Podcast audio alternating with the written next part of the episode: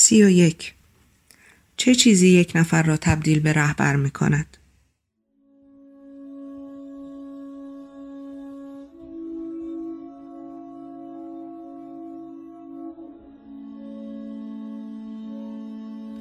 مایا تمام آزمایش های لازم توی بیمارستان را تحمل می کند. تمام سوال ها را جواب می دهد. گریه نمی کند. شکایت نمی کند. بحث نمی کند. مدارا کردن گاهی اوقات به درد می خورد. از طرف دیگر کیرا مدام کنار اوست. حتی اگر توی یک اتاق با او نباشد. مدام تلفنش زنگ می‌زند. تمام توانایی های حقوقیش را به کار گرفته است و دخترش روی یک تخت سرد توی یک اتاق خالی دراز کشیده و می‌داند که مادرش جنگ را شروع کرده. مادرش باید فرماندهی کند. دشمن را متهم کند. عمل کند. جور دیگری از عهده این کار بر نمی آید. مایا تلفن خودش را می گیرد و برای آنا پیغام می فرستد. می گوید جنگ شروع شد و چند ثانیه بعد جوابش می رسد که تو و من جلوی دنیا وای میسی. دیوید در طول ف...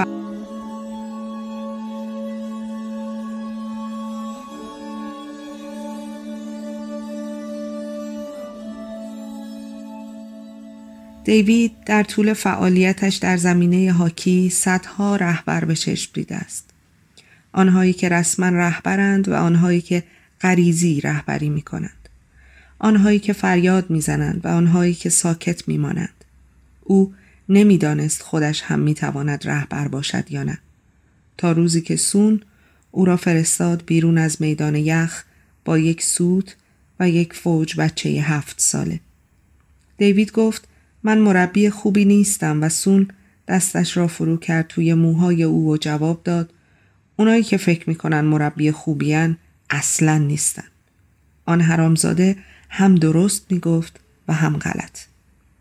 بعد از اینکه ماشین پلیس کوین را برد دیوید یک ساعته توانست تمام بازیکنان را دوباره سوار اتوبوس کند و به تمام پدر و مادرها بفهماند که اگر آنجا بایستند و فریاد بزنند هیچ چیز بهتر نخواهد شد حالا آنها سه ساعت است که توی راهند و هنوز تلفن‌ها مدام زنگ می‌زنند جوانها از سر و کوله هم بالا می روند تا ببینند چه کسی با چه کسی تماس می.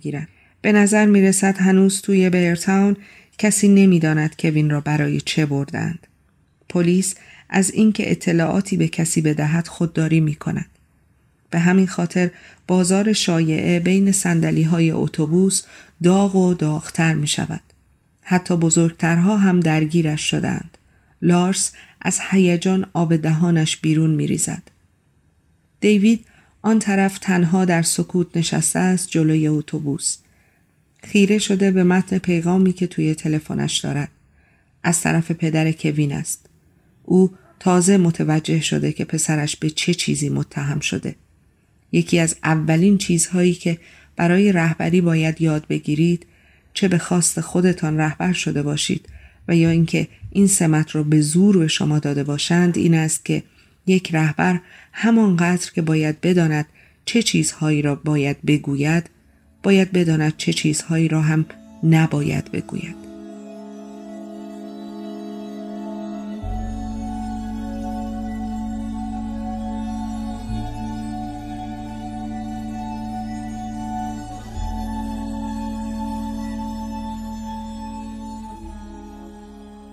مادری کنار یک تخت نشسته و دستهای دخترش را محکم توی دست گرفته. چهار دست لرزان. دختر پیشانیش را می‌گذارد روی پیشانی مادرش. مامان این روزا میگذرن. کوچولوی من تو که نباید منو دلداری بدی. این منم که باید دلداریت بدم. تو داری این کارو می‌کنی مامان. داری این کارو می‌کنی. تلفن کیرا دوباره زنگ می‌خورد. مایا متوجه می شود که از شرکت حقوقی تماس گرفتند. سرش را تکان می دهد و گونه اش را نوازش می کند. مادرش او را می بوسد و آرام زمزمه می کند. من همین بیرون توی راه رو هم عزیزم. تنهات نمی‌ذارم. دستها هنوز هم می لرزن.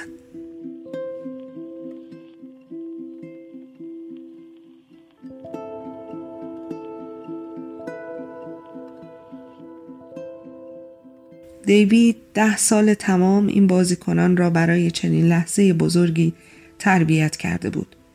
به آنها یاد داده بود که هر چه دارند را فدا کنند. خودشان را آتش بزنند. به آنها یاد داده بود که زیر فشار قد راست کنند حتی اگر شانه ها و گردنشان از درد فریاد بزنند. همه اینها چه ارزشی دارند اگر امروز بازی فینال را نبرند؟ مسابقه ای که نخواهید در آن بهترین باشید به چه دردی می‌خورد؟ قوی ترین ایمان دیوید درباره هاکی همیشه این بوده است که دنیای بیرون از زمین یخ نباید دنیای درون آن را تحت تأثیر بگذارد. این دو جهان باید از هم جدا باشند. بیرون زندگی واقعی پیچیده و ترسناک و سخت است اما درون میدان یخ ساده و قابل فهم. اگر دیوید این دو جهان را آشکارا از هم جدا نکرده بود این پسرها مجبور بودند با تمام گندهای جهان واقعی سر و کله بزنند. حتی وقتی بچه بودند می شکستند. اما میدان یخ پناهگاه آنها بود جایی که شاد بودند. هیچ کس نمی توانست این را از آنها بگیرد و همین دلیل برنده شدنشان بود. این مسئله فقط برای این پسرها صدق نمی کرد. خود دیوید هم اغلب جاهای دیگر احساس عجیب و غریبی می کرد اما روی یخ نه. این آخرین جایی است که کار جمعی انجام می شود جایی که تیم برای افراد اولویت دارد. خب تا کجا اجازه دارید از دنیای خودتان محافظت کنید؟ چه میزان از رهبری به آن چیزهایی که می‌گویید ربط دارد؟ چه میزانش به چیزهایی که نمی‌گویید؟ پرستار خوب می‌داند مایا کیست اما تلاش می کند این را نشان ندهد. شوهر پرستار هاگ یکی از بهترین دوستهای پیتر است و نیمی از زندگیش را با او هاکی بازی کرده. اما درست الان وقتی وارد راه رو می شود توریست انگار پیتر و کیرا اصلا او را نشناختند. با او طوری حرف می‌زنند انگار شیشه ای روبروی آنهاست اما او از این رفتار عصبانی نیست. او این موقعیت ها را پیش از این هم دیده است. این رفتارها بعد از وقوع یک مصیبت رخ می دهند و به این معنی است که آنها در حال حاضر فقط با یونیفرم او حرف می‌زنند نه با چهرهش. پرستار به این عادت دارد که وقتی بیماران و خانواده هایشان شخصیت او را فراموش کنند و فقط کارش را ببینند او آزار نبیند. در واقع در هر صورت این اتفاق باعث می شود بیشتر به کارش افتخار کند. وقتی توی اتاق با مایا تنهاست به سمت او خم می شود و می گوید می‌دونم اوضاع ناخوشایندیه ما تمام تلاشمون رو می‌کنیم که هر چه زودتر تموم شه. دخترک به چشمهای او نگاه می کند و سرش را تکان می دهد و توی لب پایینش را گاز می گیرد. پرستار معمولا فاصله حرفه‌ای را با بیمار رعایت می کند. این را همیشه به همکاران جوانترش یاد می دهد. معمولا می گوید آدمهایی به اینجا مراجعه خواهند کرد که شما اونا رو می‌شناسین اما شما باید با اونا مثل یک مریض رفتار کنید. این رهبری موقعیته. اما الان کلمات توی گلویش گیر کردند. اسم من آن کاترینه شوهرم دوست قدیمی پدرته. مایا آرام می‌گوید مایا. آن کاترین دستش را با مهربانی می‌گذارد روی گونه بچه. تو خیلی شجاعی مایا.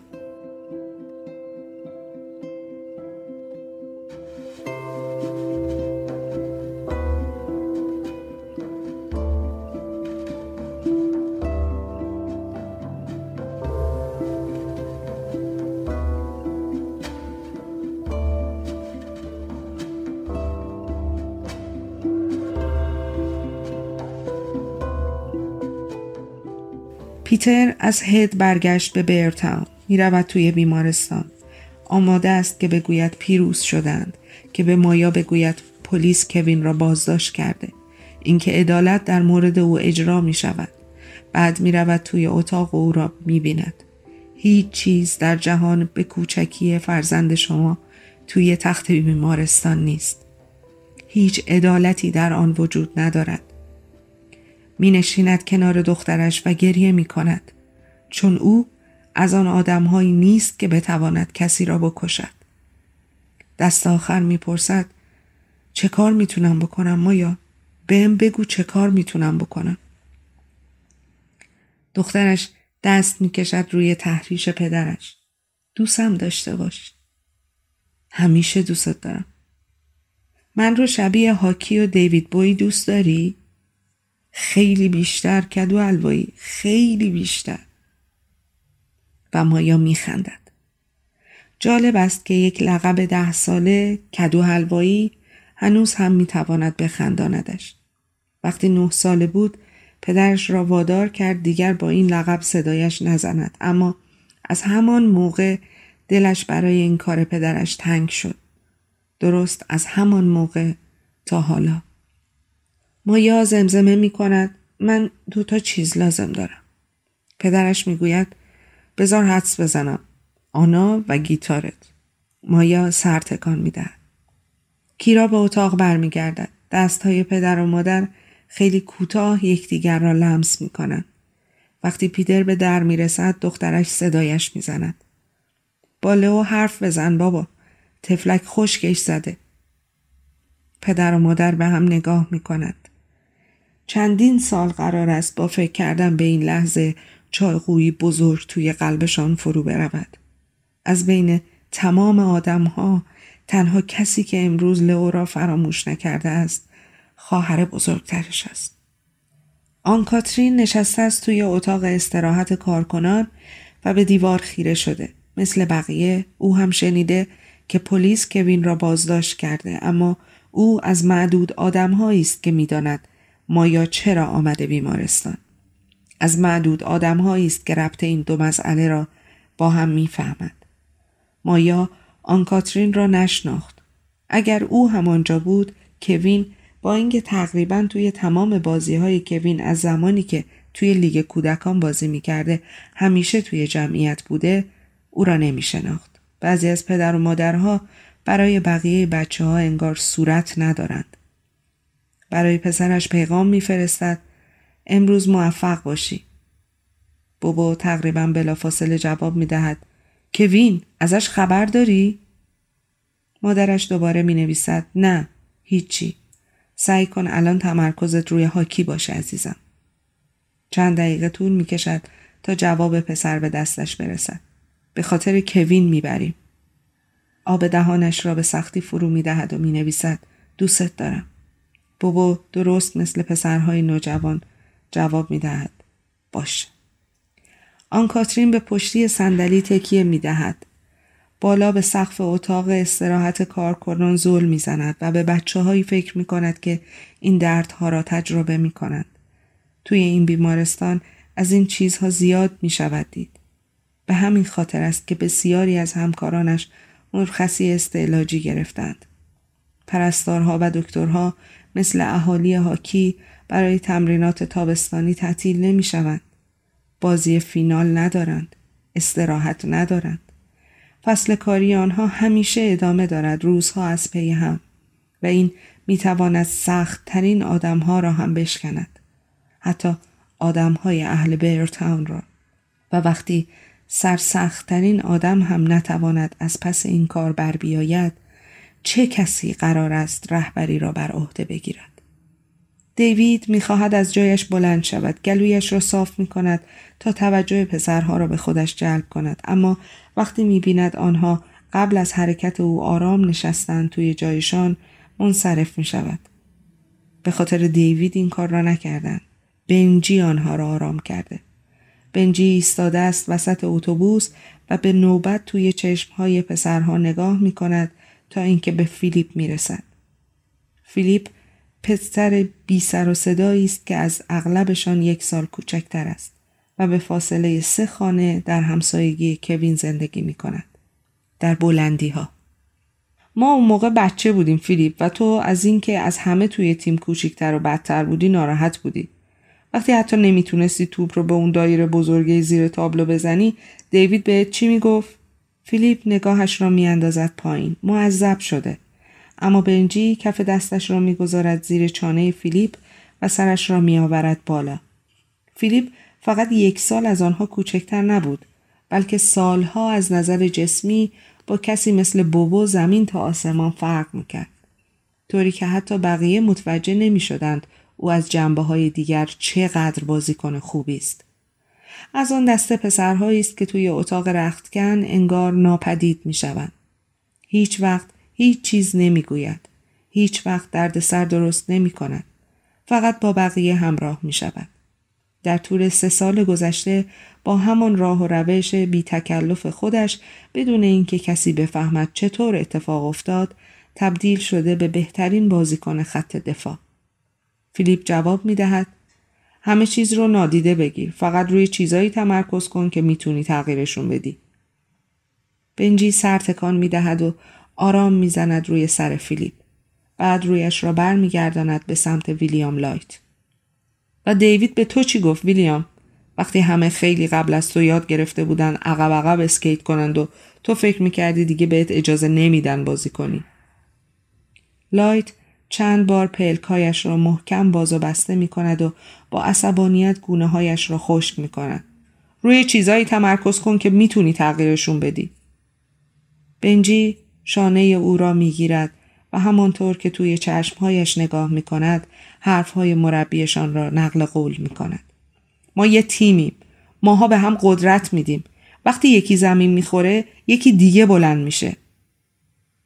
لایت چشمهایش را با آستین پاک می کند و ادامه می دهد. اول تیم بعد خودت. اول باشگاه بعد شخص. و طوری که هیچ کس نمی تواند بشنود بنجی توی گوش لایت زمزمه می کند. ما روی تو حساب می کنیم لایت. تو امروز ستاره مایی. باید ما رو رهبری کنی. اگر در آن لحظه بنجی از لایت می‌خواست کسی را بکشد آن پسر بدون لحظه ای تردید این کار را می‌کرد. هیچ جامعه شناسی و هیچ کدام از اعضای تیمهای ورزشی نمی‌داند رهبرانی را که ما از آنها پیروی می کنیم چه چیزی تبدیلشان کرده به این آدمی که هستند. فقط وقتی میبینیمشان بدون درنگ دنبالشان راه میافتیم. بنجی مقابل بوبو می ایستد. قولی که تا پیش از اینکه بقیه اعضای تیم اسکیت کردن را بهتر از او یاد بگیرند بهترین دفاع تیم بود. ما باید عالی ترین کار دنیا رو انجام بدیم بابا و تو می‌دونی که من الان چند تا چیز از تو می‌خوام. بابا میستد. فقط یکی. بنجی می‌گوید پیروزی. بابا فریاد می‌زند پیروزی. تمام اتوبوس فریاد می‌زنند پیروزی. دیوید می نشیند سر جای خودش.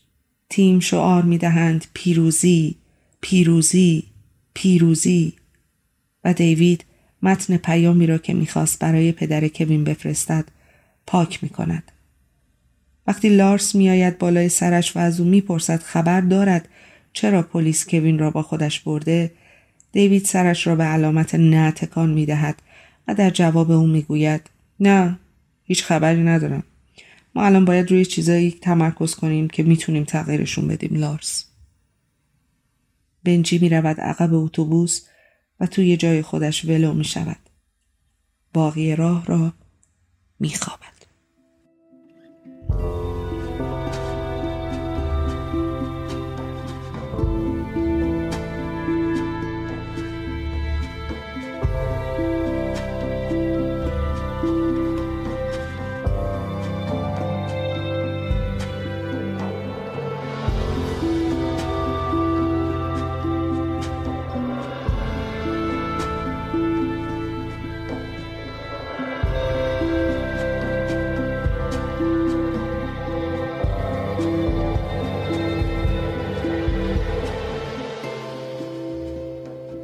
سی و دو شهری هست توی جنگل که مردمانش عاشق یک ورزشند.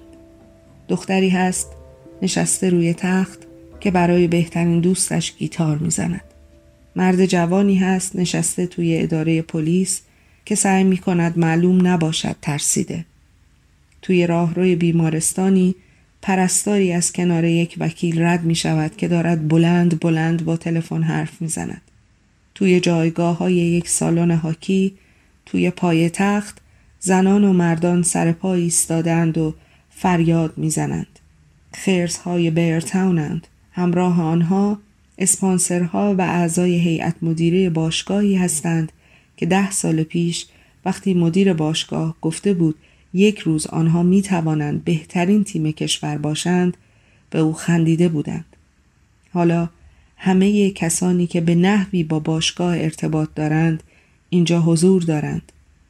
غیر از مدیر باشگاه. تیمی توی اتاق رختکن منتظر است. چوب های هاکی توی دست منتظر اینند که مسابقه شروع شود. برادری نشسته روی یک نیمکت و منتظر است.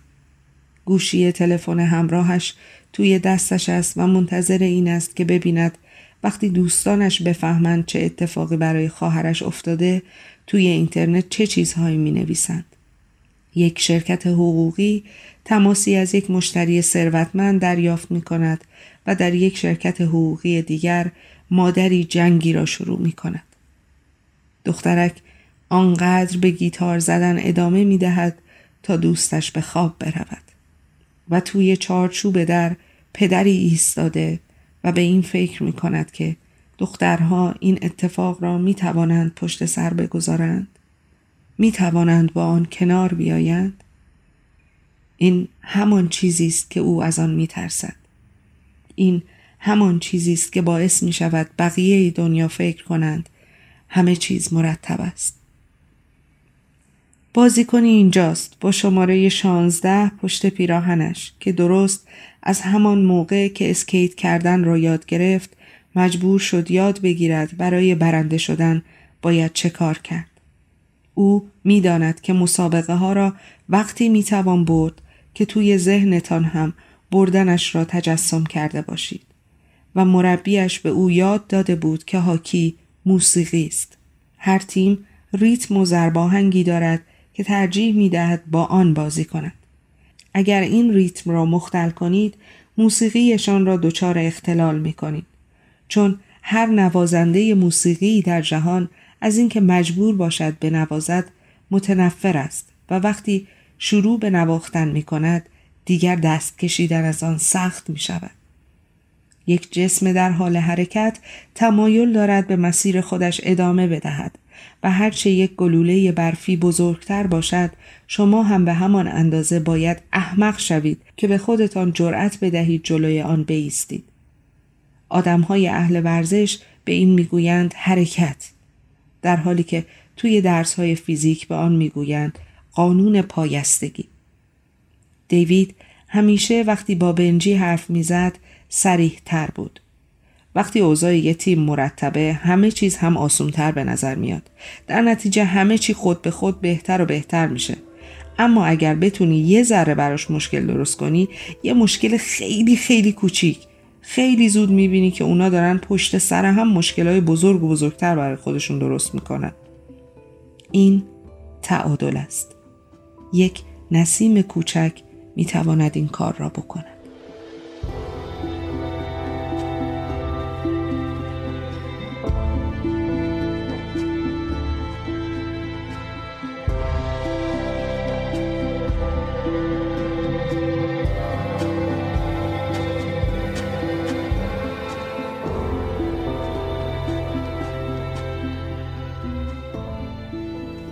تیم مقابل به صحنه می آید تا در برابر هاکی روی یخ بیرتاون بازی کند. اما بین خودشان تیم بیرتاون را به اسم هاکی روی یخ اردال می شناسند. آنها از خیلی پیشتر می دانستند که بازیشان از آن دهاتی های جنگلی بهتر است. اما الان متوجه شدند که کوین حتی قرار نیست در مقابلشان بازی کند. بیرتاون بدون کوین هیچ چیز نیست. یک شوخی یک حیوان تلف شده کنار بزرگ را. وقتی به صحنه میآیند بازیکنان مطمئن و آرامند و می‌دانند تمام کاری که باید برای بردن انجام بدهند این است که بازی خودشان را بکنند. یخ را مال خودشان بکنند. تعادلشان را حفظ کنند. مربیشان هنوز بیرون است اما بازیکنان با افتخار وارد زمین می شوند. آنها می‌خواهند تیم مقابلشان را ببینند به همین خاطر جلوتر از آنها روی یخ می‌روند.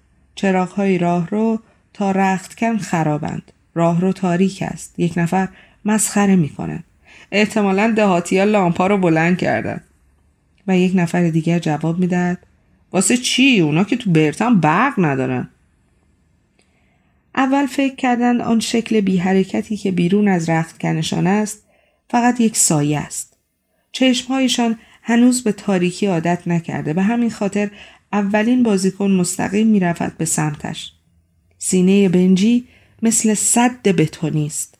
سفیدی چشمهایش توی تاریکی به نوبت روی تمام بیست بازیکن میچرخد.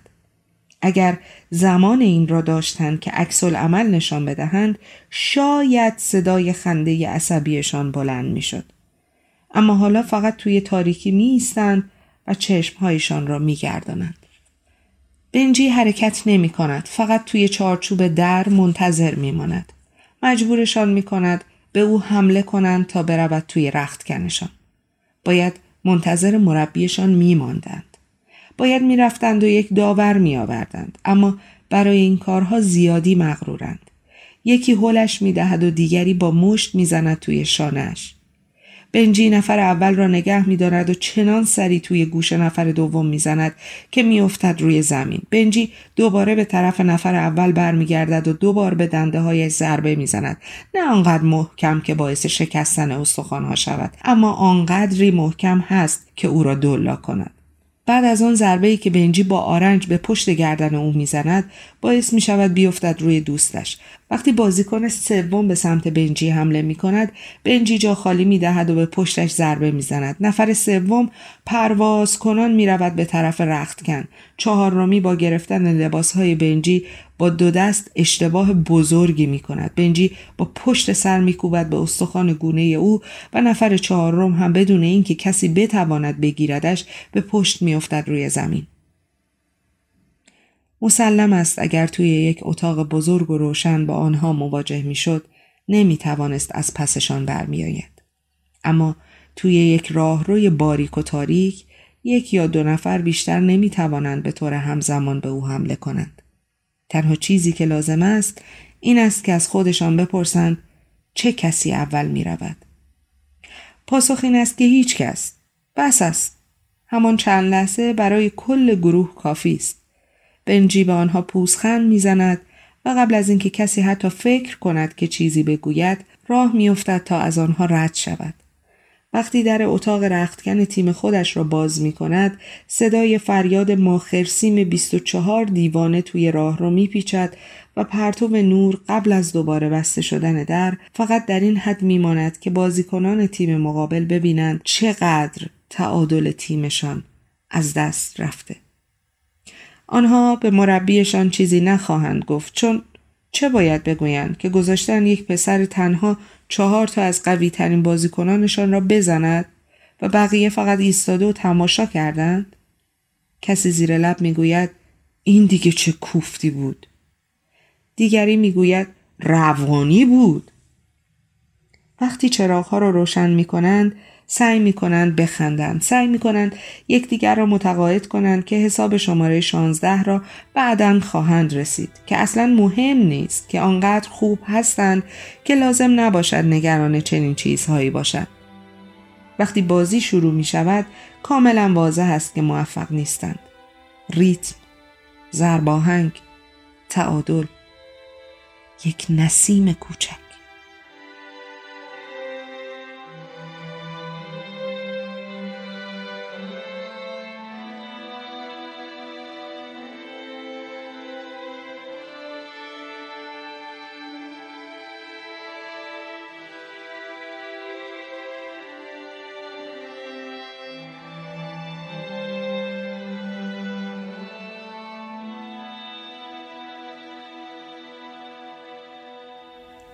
بنجی به سرعت لباس شماره 16 را می پوشد. دیوید می ایستد مقابل تیمش. دستهایش را پشتش گره کرده و به زمین نگاه می کند. او در تمام طول سفرشان به اینجا به این فکر می کرده که رهبری واقعا برای او چه معنایی دارد و فقط به یک نتیجه کمرنگ رسیده. سون مربی و الگوی او بوده و بزرگترین قدرت سون به این بود که همیشه رهبر تربیت می‌کرد. اما مشکلش آنجا بود که نمیگذاشت این رهبران رهبری کنند. بازیکنان نفسهایشان را در سینه حبس کردند اما وقتی دیوید سرش را میآورد بالا و به آنها نگاه می کند تقریبا لبخند به لب دارند. می‌خواین راستش رو بدونیم پسرا راستش اینه که هیچکی باورش نمی‌شد که شماها می‌تونین تا اینجا برسین. نه رقباتون نه انجمن نه مربی های کشور نه حتی یکی از آدمایی که الان اون بیرون تو جایگاه ایستادن. برای اونا این مثل یه رویا بود. برای شما یه هدف.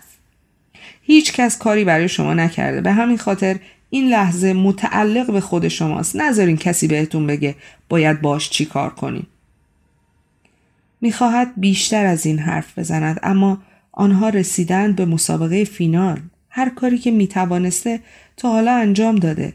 پس برمیگردد و از اتاق رختکن بیرون می‌رود. چند لحظه بعد لارس هم دنبال او می‌رود. سردرگم. تیم می نشیند آنجا. اول فقط با تعجب به هم نگاه می کند بعد می ایستند یکی یکی. و با کف دست دوبار روی کلاه هم می‌زنند. بین همه آنها ساکت ترین نفرشان اولین کسی است که صدایش را بالا می‌برد. فیلیپ می‌پرسد ما اهل کجاییم؟ اتاق رختکن جواب می‌دهد بیرتاون لایت می‌رود روی یک نیمکت میایستد و فریاد می‌زند برای کوین. اتاق رختکن جواب می‌دهد برای کوین. پیش از اینکه همه از اتاق رختکن بیرون بیایند بنجی روی یخ توی دایره مرکزیش ایستاده. شماره شانزده به تن با خطهای سیاه زیر چشمش. آخرین نفرهایی که از اتاق رختکن بیرتاون میآیند بیرون کوچکترین و بزرگترین بازیکنهای تیمند. بابا روی شانه آمد می‌زند و می‌پرسد ما اهل کجایی آمد؟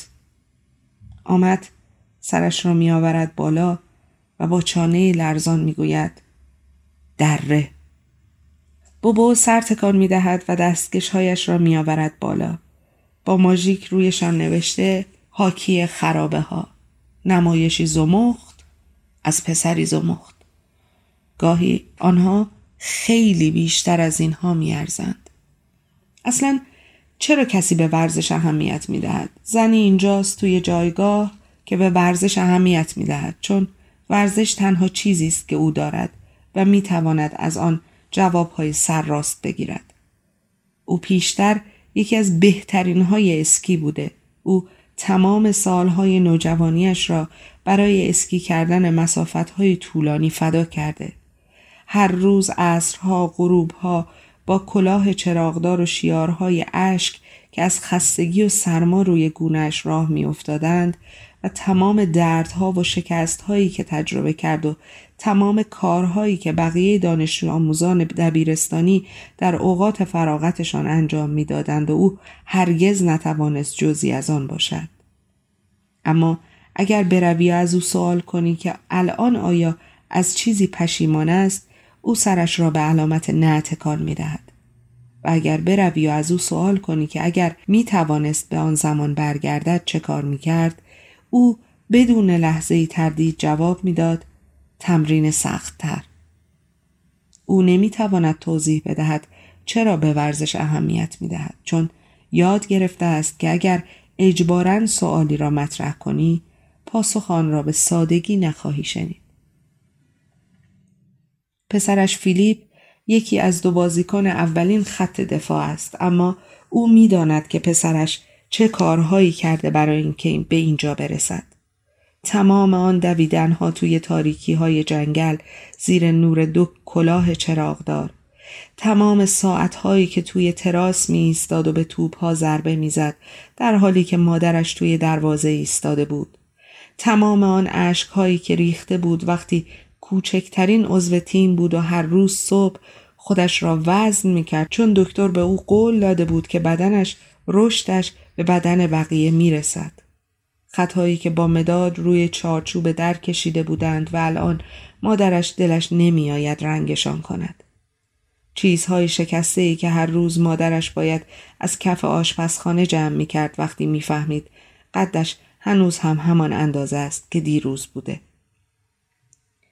هیچ کس ممکن است نداند که او کی توانسته خودش را به اینجا برساند که بشود بهترین بازیکن دفاع تیم اما مادرش کنار تک تک قدم هایی که در این راه برداشته بود. دوم تمام مدتی که تیمها خودشان را گرم می کنند را با تلفن گذراند بلکه بتواند بفهمد چه اتفاقی برای کوین افتاده. هنوز هیچ. حدس می‌زند دیوید اولین کسی باشد که پدر کوین وقتی بفهمد موضوع چیز با او تماس بگیرد اما او از این جایی که هست به مربی دسترسی ندارد. اسپانسرها و اعضای هیئت مدیره اطراف او از این بی اطلاعی عصبانیاند.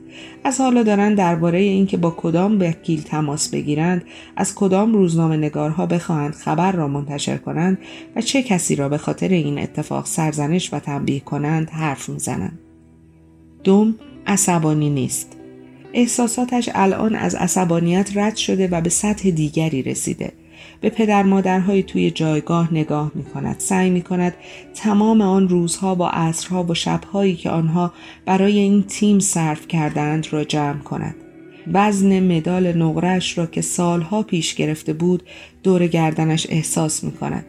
نمی‌داند چه کسانی شانس پیروزی را از آنها دزدیدند اما به هر حال از آنها متنفر است.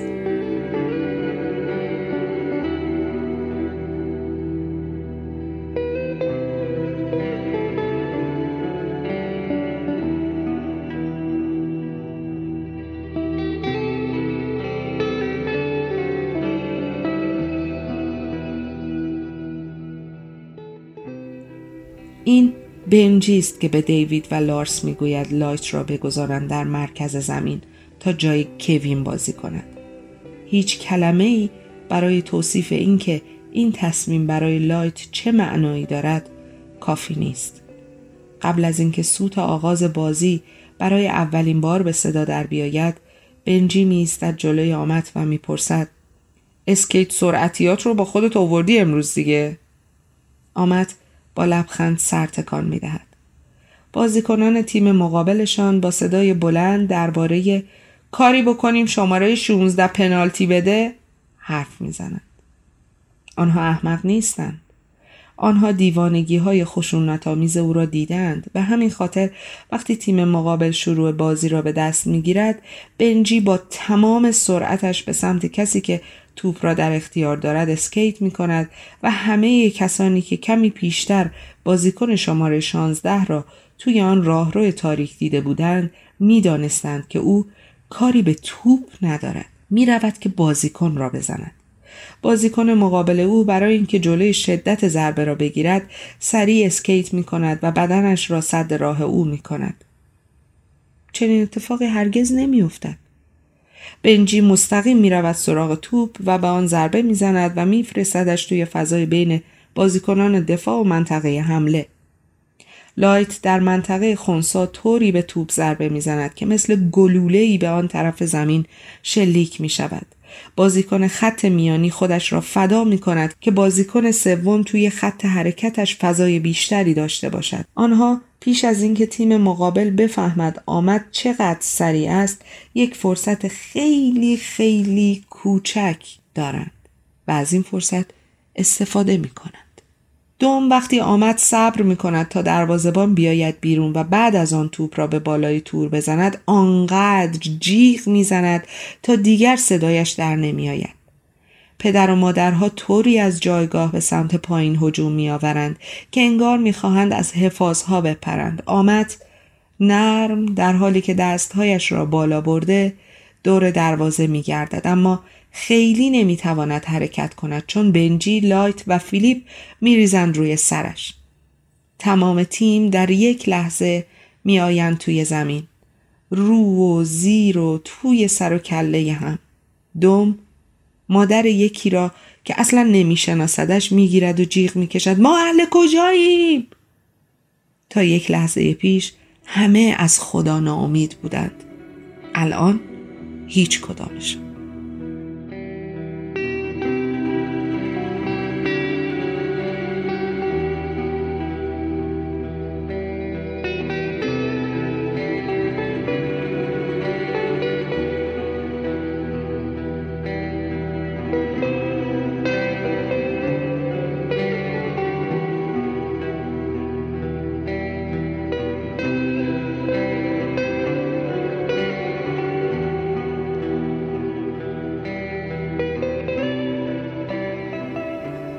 بخش اول بازی که تمام می شود آنها یک صفر جلو هستند. دیوید هیچ چیز به آنها نمی‌گوید حتی به رختکن هم نمی رود. توی راه رو بدون گفتن حتی یک کلمه با لارس می ایستد. می شنود که بازیکنها روی کلاهای هم می زنند. تیم مقابل خودش را تا یک یک بالا می کشد. بعد می تواند خودش را به دو یک برساند. اما درست چند لحظه قبل از استراحت دوم بوبو یک حرکت کوچک می کند و توپ می تواند او را در خط آبی دفاع پیدا کند. سعی می کند پاس بدهد اما توپ به اسکیت یکی از بازیکنهای رقیب می خورد و دوباره برمیگردد جلوی بوبو.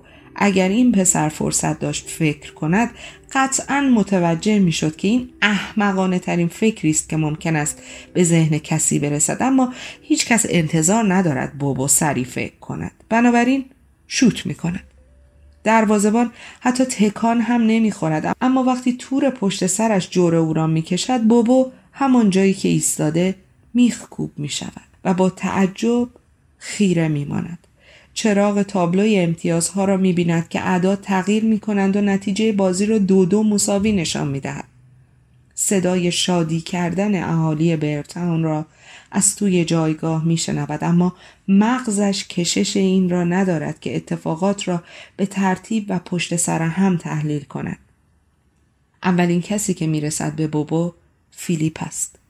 فریاد می‌زند پیروزی بوبو هم در جوابش فریاد می‌زند برای کوین و خودش را با چنان غرور دیوانه باری به سمت شیشه پرت می کند که وقتی بازی دوباره شروع می شود فراموش می کند چوب هاکیش را با خودش به زمین ببرد. فیلیپ عاشق بازی هاکی است. مادرش هم همینطور. و مثل بعضی از پدر و مادرها که علاقمندند اما هیچ چیز از قوانین بازی نمی‌دانند نیست. او این ورزش را به خاطر همه چیزش دوست دارد. سختیش، سراحتش، قطعیتش، واقعیتش، سوالهای سرراست و جوابهای سرراستش.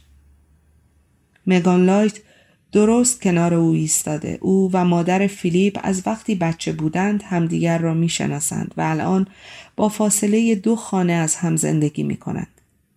با هم می رفتند اسکی در یک سال ازدواج کردند. پسرهایشان به فاصله چند ماه از هم متولد شدند و ده سال است آنقدر توی جایگاه می ایستند تا پایهایشان خواب می رود.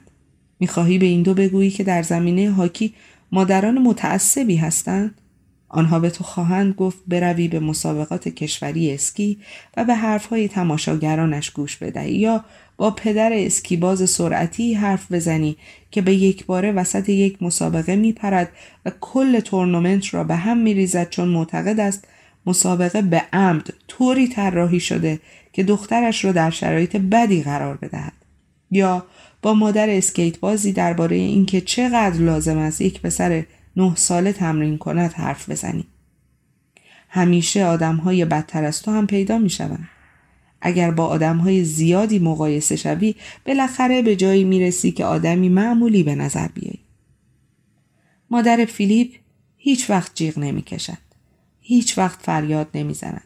هیچ وقت مربی را نقد نمی کند و هیچ وقت به اتاق رختکن نمی رود. اما تا آخر دنیا از مگان دفاع می کند و اگر کسی از رفتارش ایراد بگیرد پشت او می ایستد. مادر فیلیپ یاد گرفته که نمی توانی از پدرها و مادرها بخواهی تمام زندگیشان را برای ورزش بچه هایشان فدا کنند تمام پول خانواده را خرج آن کنند و بعد بخواهی که احساسات و هیجاناتشان را سرریز نکنند. به همین خاطر است که وقتی مگان سر داور فریاد می‌زند کوری مادر فیلیپ ساکت میماند وقتی مادری دیگر جیغ می‌کشد به خاطر خدا داور بچه شدی؟ توی خونه هم همه تصمیمات زنت می‌گیره؟ هیچ چیز نمی‌گوید. بعد یکی دیگر می‌گوید پیرزنا اینجوری پاس میدن. و مردی دستهایش را باز می‌کند و فریاد می‌زند. الان چه خبره؟ داریم بسکتبال بازی می‌کنیم؟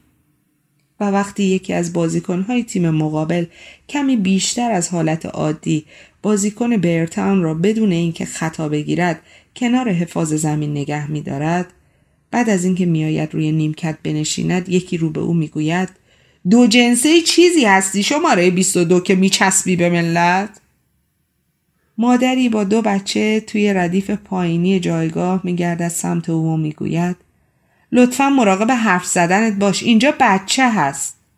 اما مگان با تمسخر جواب می‌دهد خب قشنگم اگه نگرانشونی که اینجا چیزای بد بد بشنون شاید نباید بیاریشون مسابقه هاکی.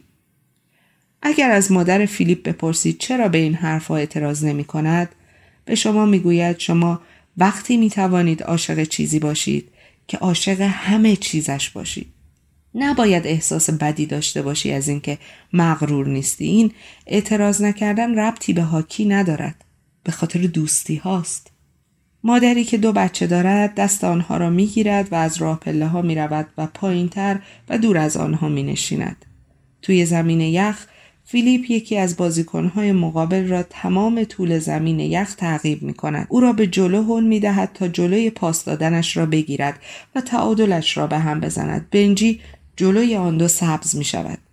یکی از اسپانسرها خودش را توی جایگاه بالاتر می کشد. برمیگردد سمت دوم با سر به مادری که دو تا بچه دارد اشاره می کند و با عصبانیت می گوید این چه کوفتیه دیگه یه پلیس احمق داریم اینجا این زنه اینجا چه غلطی می‌کنه بخش سوم بازی تازه شروع شده پاسخ دوم توی فریاد جمعیت گم می شود. شماره 16 توپ را توی منطقه خونسا می غاپد. دو تا از بازیکنهای مقابل را با تکنیکی که هیچ کس نمی‌داند در آن استاد است فریب می دهد و توپ را به جایی از تور دروازه می‌زند که دروازبان حتی نزدیکش هم نیست. بنجی بازیکنان را که برای در آغوش گرفتنش به سمت او هجوم می آورد عقب می زند. توپ را از توی دروازه در می آورد و مستقیم می آید به طرف پدر و مادرهای بیرتاون. با فاصله کمی از حفاظ بین زمین و جایگاه می ایستد و برای دو بچه کوچک و عصبانی دست کان می دهد و توپ را می اندازد برای مادرشان. حامی مالی به سمت دوم برمیگردد و می‌پرسد اون کی بود؟ کی بود؟ دوم جواب می‌دهد اون خواهر بنجیه گبی و دایی اون بچه ها همین الان نتیجه بازی رو برامون سه دو کرد